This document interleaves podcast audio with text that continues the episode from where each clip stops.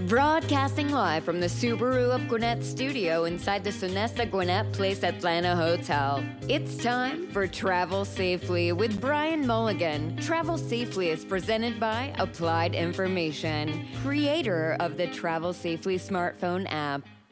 This special edition of Travel Safely with Brian Mulligan features an installment from a limited series called Coping with COVID. Hosted by Brian Mulligan, the president of Applied Information, Coping with COVID shares the stories and successes of people and organizations during these unprecedented times of dealing with the COVID 19 pandemic. Hello and welcome to Coping with COVID. I'm your host, Brian Mulligan. On this program, we help tell the stories and share the successes of people and organizations as we all deal with this COVID 19 pandemic. Our focus is on keeping people safe and re energizing the economy. Our guest today is Mark McGraw, President of Sales Engine. And uh, Sales Engine is one of the Sandler training organizations, uh, which does professional training and development, and it's got uh, connections all over the world. So, so welcome, Mark, to the show. Pleasure to be here. Thanks for having me. So let's kick off with uh, with your company and how you guys are dealing with the pandemic. I know that traditionally you've had lots of people into your training facility. How are you dealing with all of that, and uh, what changes have you guys made to keep your business going in all of this? Sure. Well, if you think about a, a training organization, whether it's sales training or service training, however it might, might be, you know, typically people come together physically uh, into a room. Obviously, that can't happen. Fortunately for us, uh, about seven years ago, we had a need at the time where we had a bunch of salespeople across the country and we had to bring them together so we started to evolve into doing things virtually, video conferencing many years ago. It, in hindsight, it looks like genius. Uh, frankly, it was dumb luck. Sometimes you're good, sometimes you're lucky. So when we were lucky in that case. And so for us, even pre-COVID, we were probably 60, 70% already virtual at that time. And so making the shift for us actually was a little bit easier. Some of our clients that weren't used to it had to get used to a little bit of a shift. But uh, thankfully, we were we were positioned nicely before. So, without telling us any secrets about Sure. your business, um, the whole business, have you found people cutting back on training or finding people wanting training in these new techniques? How, how do you see the landscape for your business? Yeah. So uh, fortunately for our business, we've had we've had zero reduction. Oh, wow. uh, so we're very very pleased to be uh, integral in a lot of our clients, and therefore you know because of that we've we've had zero reduction. The number of new things coming in hasn't been as as brisk as it was in the first quarter. But you know certainly uh, things have held up really pretty well all in all. But there is a shift in terms of how people uh, sell and what they need when they sell. Big thing right now for sure is, is is well a lot of the stuff you're doing is how do we do a better job of doing uh, you know virtual presentations, virtual uh, meetings. That's the number one thing on people's minds uh, in our world these days. Yeah, and that's one of the reasons why we stood up this show is to be able to uh, actually put, you know, it's- in the software business, it's called eating your own dog food. Yeah. And so what we're doing is standing up a, a studio here in the IATL, which you can see behind us, and saying, okay, well, this is how we're going to project ourselves into the market. Because one of the things we figured out is we're all going to have to live with COVID Yeah. for a substantial amount of time. It's not going to just blow over in the in the next couple of weeks, and we're all going to get back to what it was before. So, so in, in, in your customer base, how after the initial shock of it all, I mean, it, you know, it hit us like an enormous shock. How, how how's your customer base dealing with it? I suppose in the various segments that you're in. Well, I think uh, you bring up something really interesting, and that's that there's been a transition. I think at one point people were like, okay, we just got to get through the next 30 days or 60 days, and then we're going to get, quote, back to normal. And uh, one thing that I see big time right now is this mindset shift that not everybody's there yet, but people are beginning to realize that back to normal is not going to be back to normal. Because frankly, a lot of people have begun to recognize you know, and COVID's done a lot of bad things. There's no question about it. But it's progressed a lot of people's abilities to use technology and become more efficient, save money, be more productive. We've seen a lot of that uh, over the last few months. And so a lot of people are looking at it saying, we're not going to go back. Uh, Right. Even when we can get on airplanes and all of that becomes very normal. And we're not going to go back because actually there's a better way. Well, that, that that's quite quite interesting, and uh, you know you're an entrepreneur like, like I am, so uh, you know that's business opportunity, and and so you you're seeing you know business opportunity to train folks in these new new techniques and so forth. Absolutely, absolutely. And we, we certainly are spending time with folks in, in that endeavor uh, and helping them think about things differently and better, no doubt. All right. Is there, are there any you know thoughts about when your customers think they're going to get back in the office? Has anybody got a rollout plan, or, or So- so we've- how's that look, looking? We've heard from quite a few clients, and I've, I've heard the same general theme. And they've, what they've said is, is that we don't expect to be back on a plane this year. And our companies have told us that. I've heard that over and over from, from many uh, clients. And there's two reasons. The company doesn't want the people on the plane, and the customers of that company have said, we don't want you here. We love you, but we're, we're going to have to do things virtually or different ways. And frankly, it's working really well uh, as people are learning how to do it, such that it's not as necessary.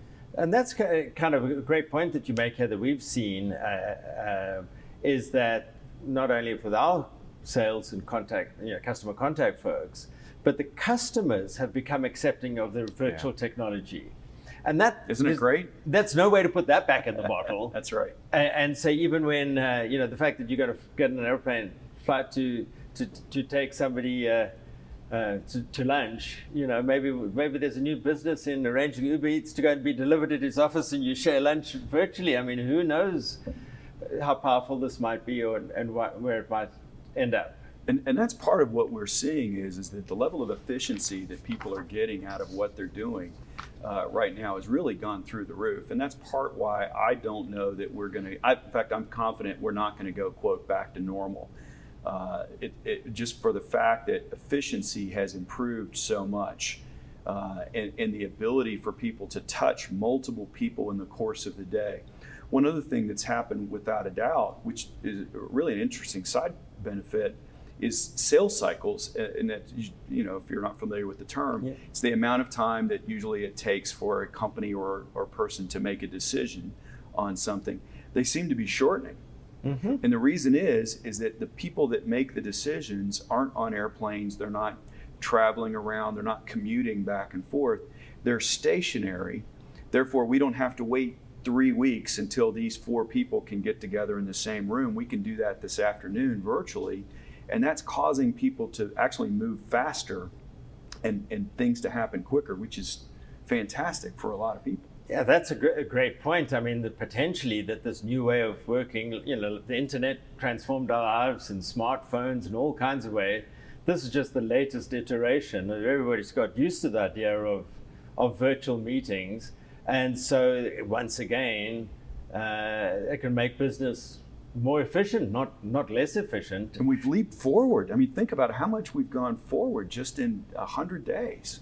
Oh, and, and and we, we, we see it as just a data point of one, that we would have a sales guy on a sales trip, and typically you could have, you know, a meeting uh, in the morning because that guy wanted to go to lunch, and then a meeting in the afternoon, and that guy wanted to go to drinks with that person.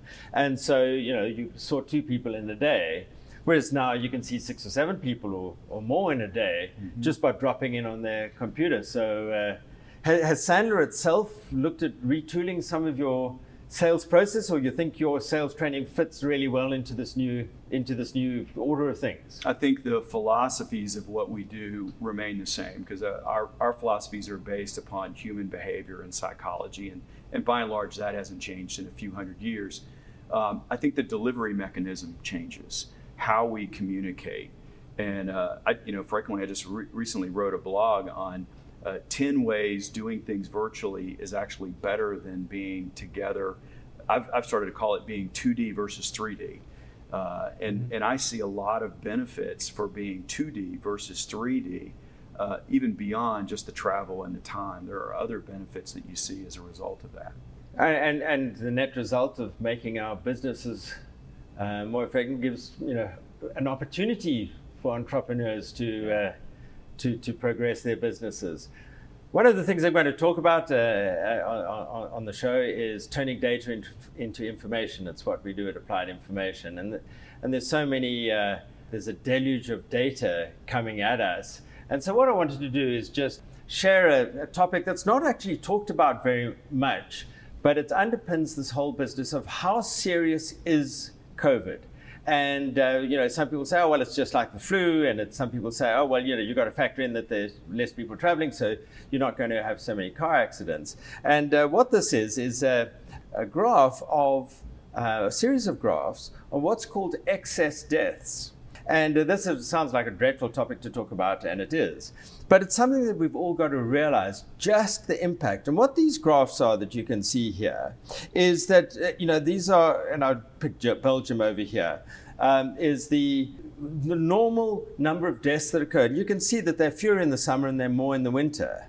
But you can see the huge impact of COVID, COVID as a once in a hundred year event of just how many people it's caused to die. And that's now just not even analyzing what's on the death certificates, but you can see that every country, now it's a bit later than, than Belgium, was the UK, but nonetheless an absolutely dramatic impact of COVID in terms of how many people died. You've got various com- countries that did things quite well. And so, for example, Iceland over here has got no excess deaths. So, whatever they did, we can look at that and say, well, that's actually maybe, we don't have to analyze exactly why that happens, but that's a good thing to maybe follow.